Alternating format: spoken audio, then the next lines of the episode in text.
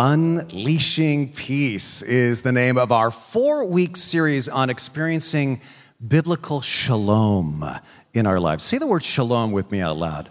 Shalom. That is the Hebrew word for peace in the Bible, and it means harmony and balance and tranquility and, and, and a sense that all is right with the world because God is in charge. And we've been talking about that. The first week we talked about finding the peace of God, knowing that we're saved, that God sees us as righteous in His sight because of what Jesus did for us. And then the peace with God, experiencing that daily, experiencing mental health and spiritual health and all the things that contribute to that and how that's a biblical concept.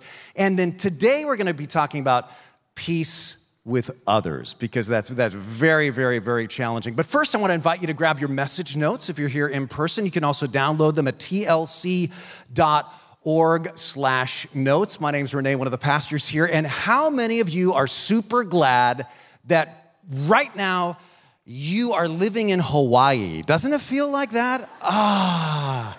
The tropical humidity, somebody told me at Loft Coffee between services, man, it, this is like Texas. Ah. I said, no, it's like Hawaii. And they said, oh, that makes it much, much better. So this is Hawaii, everybody. Everybody say aloha. Aloha. Awesome. That's very cool. Well, let's talk about living in peace with each other. Show of hands, how many of you have learned that it's not always easy to live in peace with each other, right? How many of you have learned that we are all different? Even all Christians who love Jesus are different from one another. Can I see your show hands? We're different politically. We're different. We have different skin colors. We have all kinds of differences. And in fact, here in this room right now, we actually, because I know some of you personally, we actually represent differences on some major uh, points of disagreement in our culture right now between Christians uh, the kinds of tensions and divisions and disagreements that we tend to read about these days, but they're all represented in this room. And in fact, what I'm going to do just to demonstrate that, a little bit different, I'm going to ask for a show of hands. I'm going to actually name some of these things. Are you ready for this? Here's one of the biggest controversies we have in this room right now dog people and cat people. How many dog people? Can I see of hands? Dog people. How many cat people? Okay, the cat people all slept in. In this room right now, we got Niner fans and Raider fans. How many Niner fans? Yeah, and you're in church and not watching the game. That's awesome. That's why God created TiVo. How many Raider fans do we have here? The misled, misguided? No. All right, so we had dog people, cat people, Niner fan, Raider fans. How many dogs in Niner gear, cats in Raider gear? How many like the dog? How many like the cat? We've got forest people and beach people here in Santa Cruz County, right? How many of you prefer to go for a hike in the forest? Can I see that show of hands? A lot of forest people at this service. How many of you love the beach? You are a beach person. Yeah. The beach people are louder, the forest people are more calm. Okay. Another major division in this county. We got Marianne's ice cream fans. We got Penny ice cream fans. How many Marianne's ice cream fans do we have here? Woohoo! How many penny ice cream fans do we have here? How many of you will eagerly take both on the same day? I mean, those were all funny, but let me get into the major division that we're all aware of here. We've got Mark Spurlock people and Paul Spurlock people. How many Mark?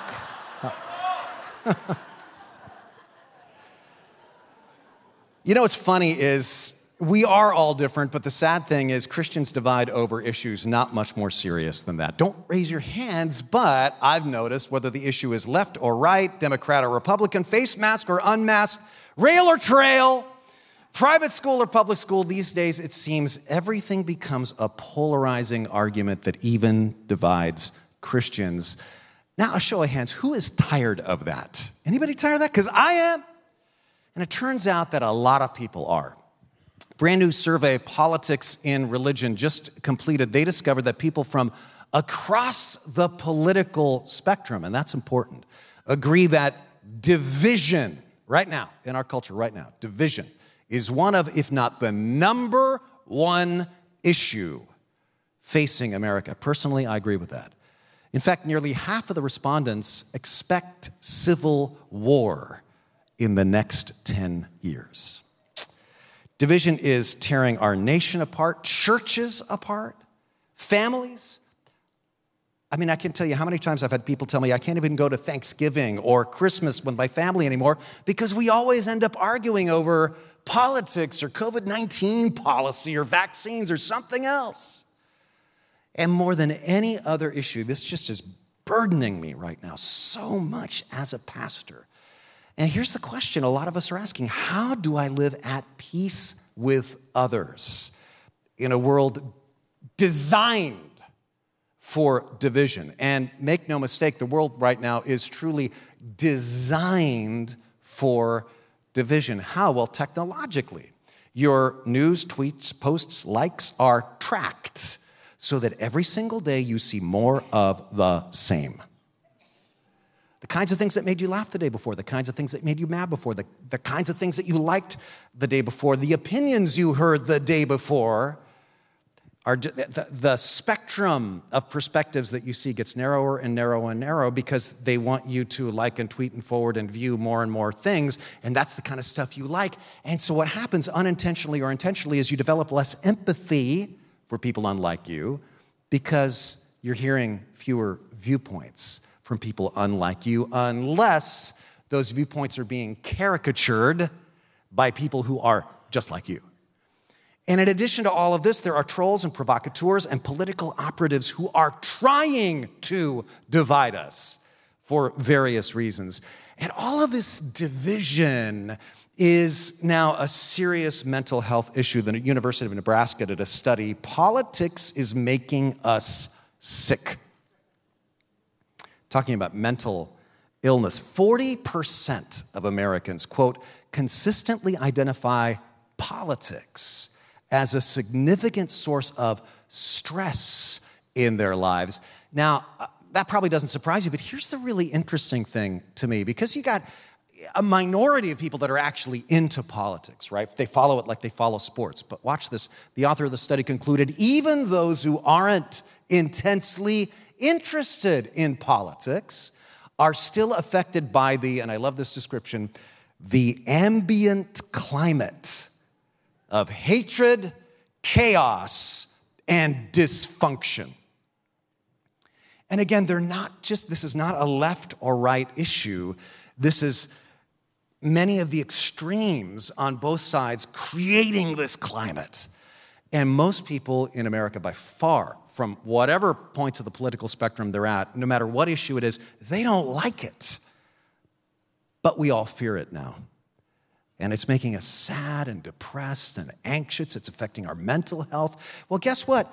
This ambient climate of hatred, chaos, and dysfunction, that is not new. That's like a human thing that happens. It was happening 2,000 years ago when the New Testament of the Bible was written. And this actually is the reason that the Apostle Paul, one of the writers of the New Testament, wrote the part of the Bible that we're looking at today. It's the book of Romans in the New Testament. I want to look specifically at chapter 14 today. I'm going to be looking at the first 10 verses, verse by verse, and then some other verses thrown in there too. This is a Bible chapter we all need to read over and over again. Like, I feel like every week for the next year, because it has five keys to living in peace with one another. But, you know, before we get into this, let me just say this. Do you actually believe it's possible to live in peace with one another across all kinds of divides? How many of you actually believe it's possible to live in peace with one another? Can I sh- see a show of hands? Do you believe it's possible? Because if you don't believe it's possible, you may as well just not listen to this sermon. You know, it's the 21st anniversary of 9 11. To me, that showed that it's possible. Because do you remember what it felt like after just the shock of the first few hours subsided? I was reading somebody writing about this yesterday who said, in the immediate aftermath, what did we see? Amazing solidarity that came from mutual support and shared love shared love for each other, shared love for our country. No one thought about politics. It was all about solidarity, meeting immediate needs, being brothers and sisters. Do you remember that feeling?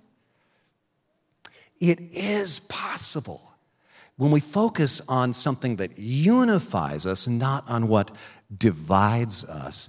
And that is what this next chapter of the Bible is all about. Check this out.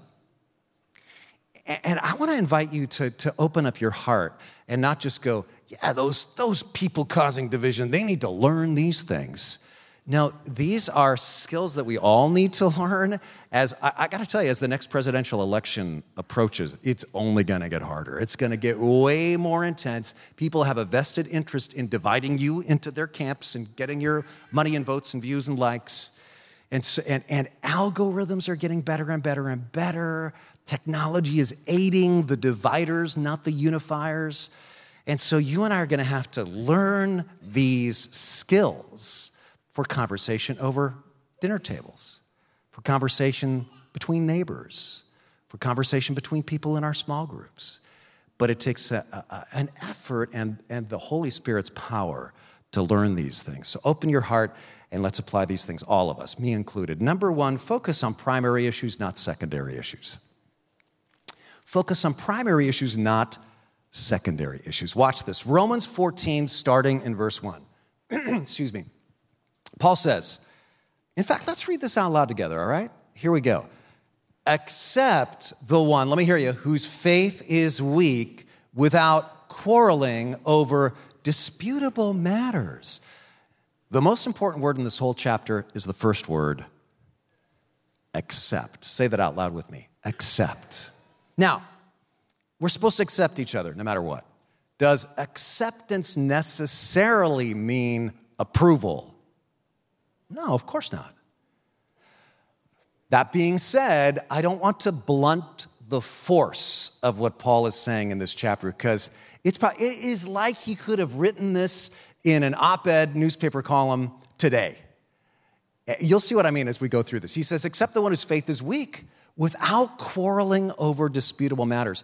One thing that means is there are disputable matters. Not everything bears equal weight. There's some things more important than other things, even in the Bible. And also, he's not talking about sin here. He's talking about opinions, but strongly held opinions, like this. Next verse. One person's faith is coming from a place of faith, allows them to eat anything.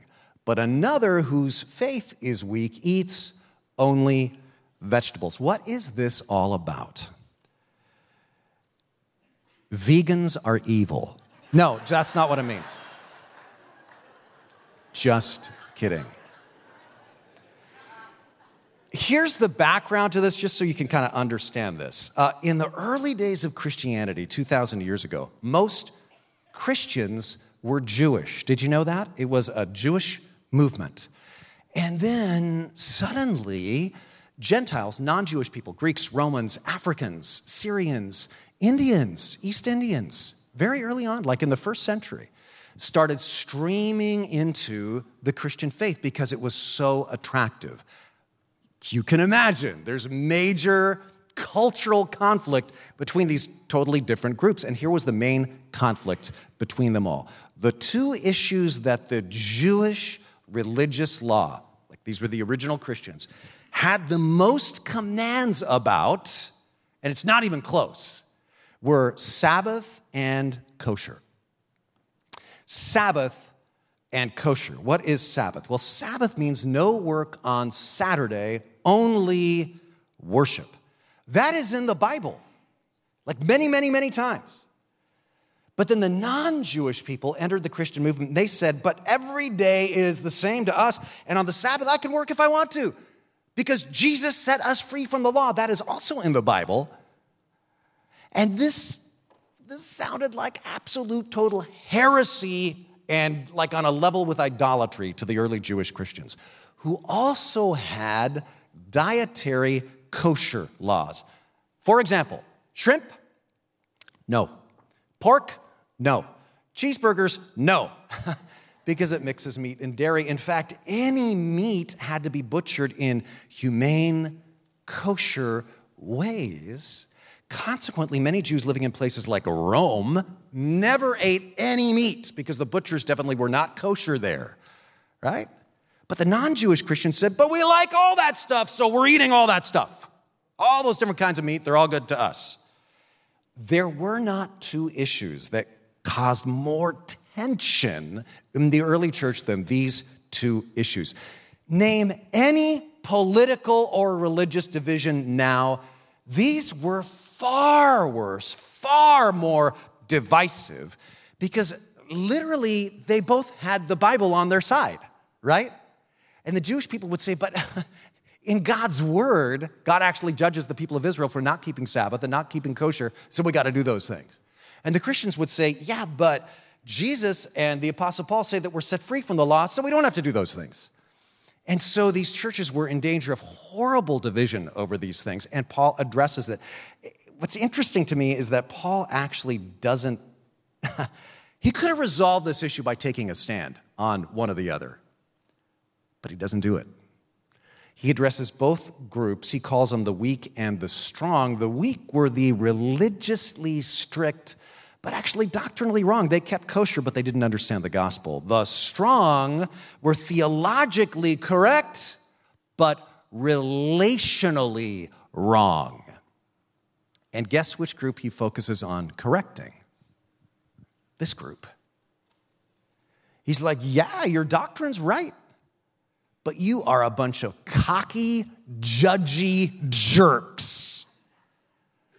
So now that you know the background of this intense conflict that's happening in these churches, look at where Paul goes with this. He says, The one who eats everything must not treat with contempt the one who does not. Contempt. I'm seeing a lot of contempt in the atmosphere these days, right? Like anybody one inch to the left of me is a Marxist. Anybody one inch to the right of me is a fascist. I've just got it all figured out right now. You treat everybody else with contempt. Paul says, You cannot treat other people with contempt. You got to be more gracious than that. And the one who does not eat everything must not judge the one who does. Why not? For God has accepted them. Is that a mic drop argument or what? It's like God's accepted them. Are you like more strict than God? Do you have higher standards than God? Now, again, acceptance doesn't necessarily mean approval. This does not mean everything they do and believe is necessarily approved by God any more than it means everything you do or believe is approved by God. What this means is they're saved by grace, so you treat them with grace. Now, you can imagine the people first receiving this are going, yeah, but, but, but, but, but, what if I think their secondary issue is actually a primary issue? Which, of course, was exactly the case with the original audience of this. Paul says, well, here's another tip for you realize God is their boss, not me. God's their boss, not you. I love verse 4 of Romans chapter 12. I have had to quote this to myself so many times over the years, especially one line in this next verse. Who are you to judge someone else's servant? To their own master they stand or fall. Could you just say that sentence with me out loud. To their own master they stand or fall. Say it again. To their own master they stand or fall. You're not their master. And then Paul says, Oh, and they will stand, for the Lord is able to make them stand. You know, because some of, some of the people reading this originally in his original argument are, are going, Yeah, to their own master they stand or fall, and they're gonna fall. God's gonna judge them. Paul says, uh, well, they, they're going to stand actually, because the Lord's going to make them stand. What he's saying is, you have to trust the Holy Spirit to do the Holy Spirit's job in their lives, right? You don't have to play Holy Spirit. You're not their master. Do you believe in the power of the Holy Spirit? Then he's going to develop Christ like character in them. You know, I've literally heard pastors preach. They, they'll get into the pulpit, take a partisan stand about politics or about COVID 19 response or something over the last two years. And they have said this quote I've heard at least three pastors say a line approximating this. If any pastors out there disagree with me on this point, they are out of the will of God. And Paul says, um, you know, you have your own church, that's your responsibility. You know, your opinions are your responsibility. Other pastors are not your business. You mind your own business. To their own master they stand or fall. And Paul keeps making this point in this chapter again and again, like verse 10. You then, why do you judge your brother or sister. And by the way, just to clarify, we are not to judge, we are not to view with contempt. This does not mean we are not to be discerning. You're supposed to be discerning about people's doctrine, about people's uh, behavior, and so on. Be discerning and wise. But that's not the same as judging, putting yourself above them, treating them with contempt. Why do you treat them with contempt? For we will all stand before what? God's judgment seat. It says the same thing a couple of verses later in verse 12. Each of us will give an account of who? Ourselves. To who? To God. Therefore, let us stop passing judgment on who? On one another. See, guess what happens when you're busy passing judgment on one another? Is you forget to allow God to judge yourself. And that is where judgment should begin. What Paul's saying is this you better spend your time hearing from God instead of playing God. You know, in recovery, they talk about doing a fearless moral inventory. And that's so important to judge yourself, right? I got to judge myself for, as they say in recovery, my own character defects, because I have them. So do you. But if I'm doing a you know, fearless moral inventory about everybody else and labeling their character defects, I have a lot less time for asking the Holy Spirit to tell me what my character defects are. Now you can imagine the original audience saying, "Yeah, but but but they're so wrong on this issue. This is such an important issue. They make me so mad. All those, those non kosher keeping, non Sabbath observing, or, or those kosher keeping legalists. Paul's saying, you know what? Number three, here's a tip assume the best motives, not the worst. Assume the best motives and not the worst. Look at what Paul says. This is radical. Look at what he says in verse 5. One person considers one day more sacred than another. Another considers every day alike. Each of them should be fully convinced in their own mind. This is really important because personal convictions, strong personal convictions, are not wrong. As a pastor, I hope you have convictions. I mean, our culture is trying to lead us astray in so many ways. I hope you have strong convictions. I hope you are politically engaged. I hope you vote.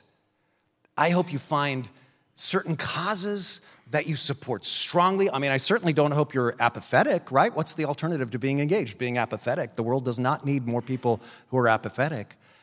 But you cross the line when you say, okay, I came to my convictions, now everybody else should have the same convictions too. Here's why that's wrong because you came to your convictions, I would hope, through prayer, through Bible study, through wrestling with the Lord. And it was the process that was important to you, right? In that process, God was teaching you to be discerning. Why would you want to short circuit that process for everybody else? You know, I'm fully convinced in my own mind about all kinds of stuff politics, theology, social issues, who should be starting a quarterback for the Niners. But don't make your personal convictions normal for everybody else. You arrived at your convictions out of love for God and His Word. You're doing your best. Please assume everybody else did the same. This is where Paul goes in the next verse, verse 6. Whoever regards one day as special, they're doing it for the Lord. Don't call them a legalist. They're doing it because they, they believe this is the best way to honor for the Lord. Whoever eats meat does so to the Lord. They believe they're, they're exercising freedom in Christ out of a sincere heart, for they give thanks to God. And whoever abstains from meat, they do so to the Lord too. He's saying you got to assume that they're doing whatever they do because they sincerely believe this is biblical and the best way to honor God. That's intense for him to say that, right, with the division I just described. Can you just assume the best motives? You know, it's interesting. I am on uh, the mailing list for two different Christian uh, political groups. And uh, they're not only Christian, they're actually both evangelical Christian groups. So, like, they're completely aligned doctrinally. And yet, they are totally different leaning politically. One leans right, one leans left. And they both arrive at their convictions out of love for God. They both quote scripture all through their emails every week. How could that possibly be? Well, here's how there are principles in the Bible that all Christians who believe the Bible is God's inspired, inerrant word agree on. And I would put myself in that camp. And those clear principles have a direct, straight line bearing on problems in society. But there is a dotted line, not a straight line, to policies and politics, practical solutions to those problems. For example, excuse me, a biblical, I mean, you could apply this to like every uh, social issue, for example, but let me just give you one kind of hot button topic right now. A biblical principle is equality, right? Verses like, do not show favoritism to anybody in the book of James. Or verses like, there is no Jew or Greek, male or female, slave or free, civilized or barbarian in the book of Galatians. Or verses like, I saw the throne of heaven, and there were people from every tribe and nation and tongue praising God together. So obviously, you know, no racism allowed in scripture. And so there is a direct line from that principle of equality to the problem of racism and inequity in our society and every society. The Bible speaks to that issue directly, but it's a dotted line to policies and politics aimed at solving that problem. And while we can be absolutely sure about these two things, because the Bible's word is inerrant, that is a principle in God's word. And you know, if any Christian is reading the Bible and doesn't see the principle of equality in the Bible, then I don't know. They're not reading the, the scripture that I'm reading. But that ties in directly to this. This is clear. We can be sure about this. But on this, we have to hold those solutions lightly. This third is not infallible because, at the very least, would you agree with this? There are always unintended consequences to even well intended policies. Always unintended consequences to well intended policies. And so, for example, on that issue of racism and equality, I can imagine conversations like this Hey, I'm gonna go to the march downtown. Are you gonna come with me? No. Why not? Aren't you a Christian? Don't, don't you believe in this Christian principle? We gotta make our voices heard. Well, yes, I do care very, very much. But the answer, from my perspective, is clearly business ownership by minorities. And so, what I'm doing is I'm contributing to a scholarship fund for minority students to the business school at Biola University. Because I think, man, once, once we get more minorities owning businesses, then they're going to get in the mix, they're going to get power. That's, what, that's what's going to solve these problems. So, you go ahead and march, make you feel good about yourself. I'm putting my money where my mouth is. And now, here come the labels. What? Well, you're just an unfeeling capitalist. Well, you're just a feel good liberal. And now you have division. Why?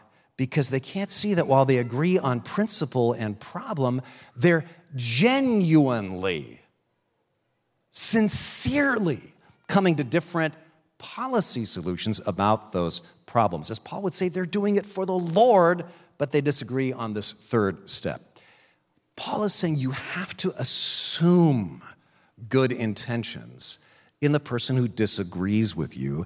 And how do you do that? Well, you set your sights on higher things than what divides you, as we saw our nation do on 9 11. Paul says, For none of us lives for ourselves alone, and none of us dies for ourselves alone. If we live, we live for the Lord. If we die, we die for the Lord. So whether we live or die, we belong to the Lord. In other words, our culture tells us you and your opinions are the most important thing in the world. And the Bible says, uh, no, they're not. You are actually here to live for the Lord, to serve God. And this means your theological identity in Christ should always take priority over your political identity or any other identity. Paul says, for this very reason, watch how high he lifts his sights. Christ died and returned to life so that he might be the Lord of both the dead and the living and the weak and the strong, the left and the right, and everybody else. He's saying, listen, you got to raise your sights. Don't look down on one another. Look up to Jesus. And by the way, this is not a middle ground between left and right. This is not like the moderate way, the milk toast way. This is a new way, a radical way, a third way, the Jesus way, because that means we are focused on someone bigger, someone greater, someone more glorious, someone who unites us and keeps us growing together into Christ likeness. Don't look down on one another, look up to Jesus. In fact, you can't look down on one another when you look up to Jesus. So set your sights higher than what divides us. Can I hear an amen from the church? Kind of a principle that's shot all through this whole passage is this learn the difference between primary and secondary doctrine. Uh, I'll tell you a story. Years ago, I was facing a group here at Twin Lakes Church, way back when I first came on that wanted me to draft an official church statement about some issue. I don't even remember what it was, but it was some cultural hot button issue of the time. Like, like you got to draft a statement and put it on our statement of faith and make all new members sign this. So I asked Pastor Kraft for advice, Pastor Roy Kraft, who was pastor here for half a century before I arrived, long before God gave me my glorious gray hair. And so I called him up and I'll never forget this phone call. It was so wise. He said, Rene, let me tell you a story. He said, at Twin Lakes in the 1950s, there was a strong movement that wanted me to put into the church statement of faith that we were pre trib and pre millennial. And if you don't know pre trib, pre mill, that refers to when Jesus will return. And when people ask me, by the way, on this, I always say, well, I'm on the welcoming committee, not the planning committee. So, you know, I don't know. But But Pastor Kraft said this. He was so wise. He said, Rene, I have an opinion about that. I actually am, he said, pre trib, pre mill, and I believe my opinion is grounded in God's word, but I might be wrong. And he said, even if I'm right, I know this people who disagree with me will be with me in heaven. It is absolutely not a primary doctrine, and only primary doctrines belong in official church statements of faith. You go back and you tell those people no. And I did. That was wise. And that's what Paul's saying in this passage. Focus on the primary doctrines. Now, that begs the question what are the primary doctrines? Paul never gives us, the Bible never gives us a list. Here's the 15. But we have examples, like elsewhere, Paul says things like there is one Lord, one faith, one baptism, one God and Father of all, who's over all, in all, and living through all.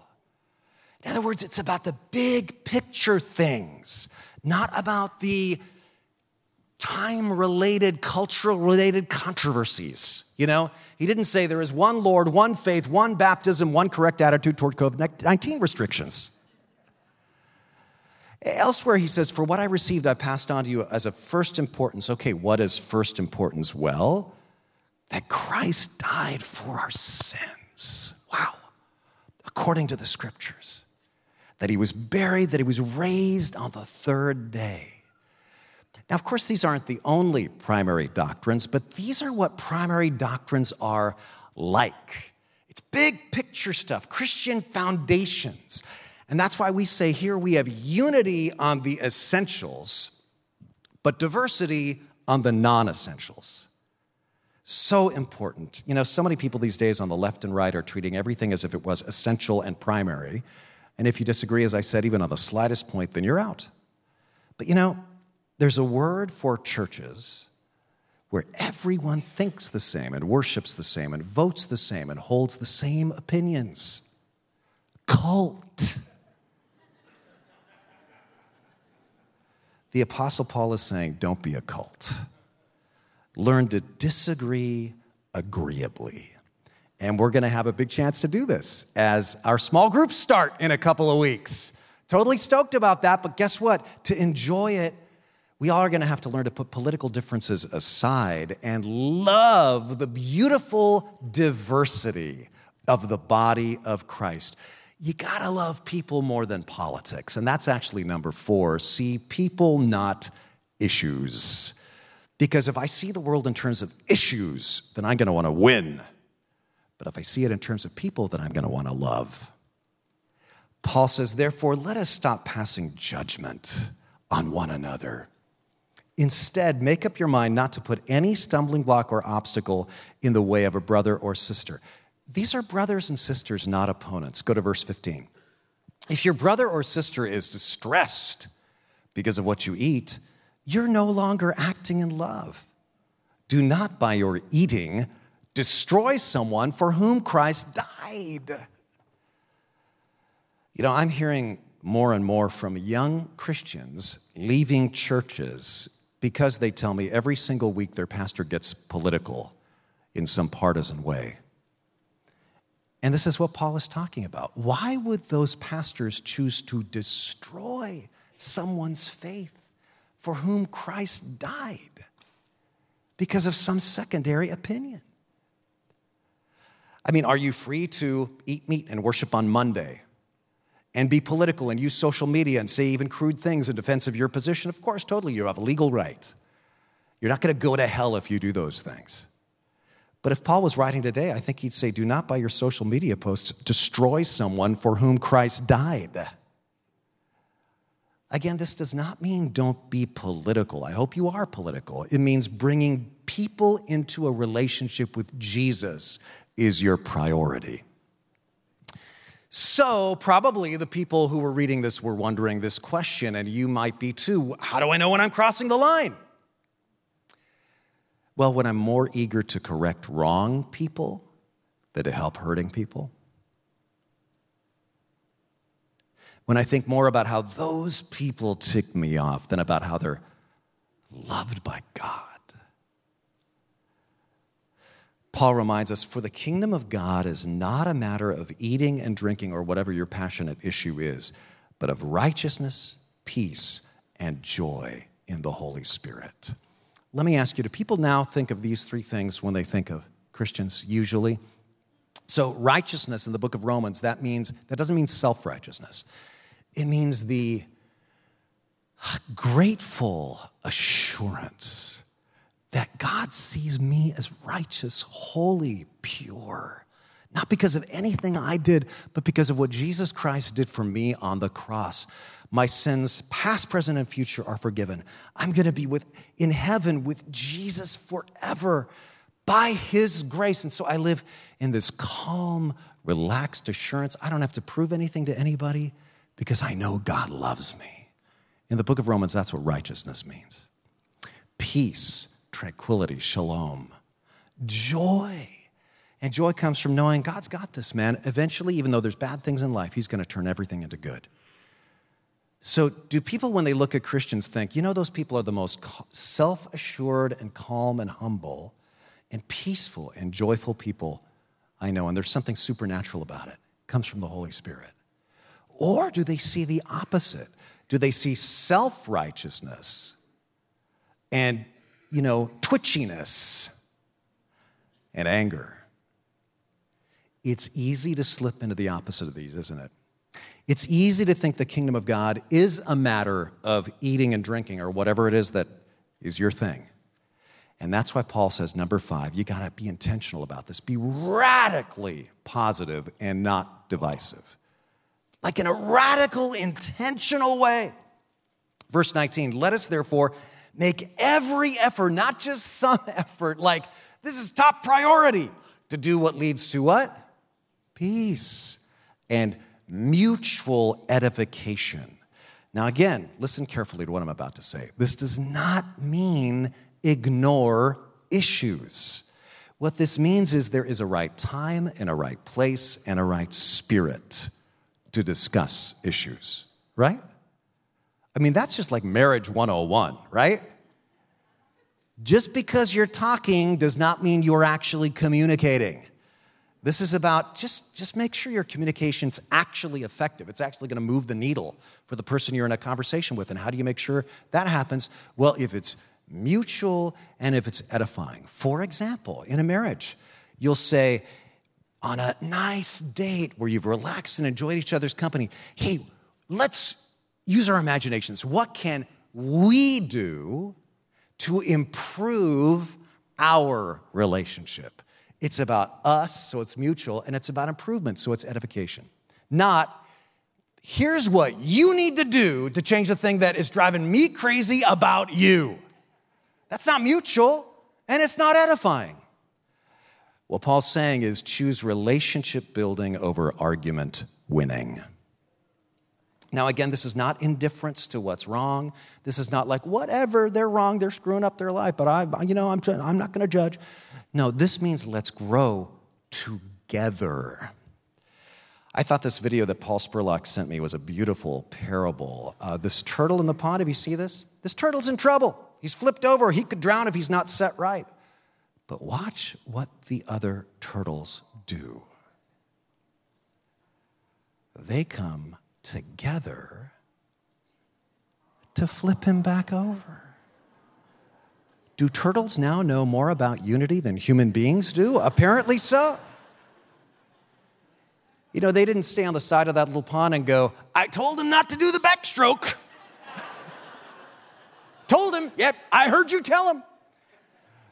No, they see a brother or sister, you know, a turtle in trouble, and together they set him right. We need to do the same thing, but instead of condemnation, edification, dialogue.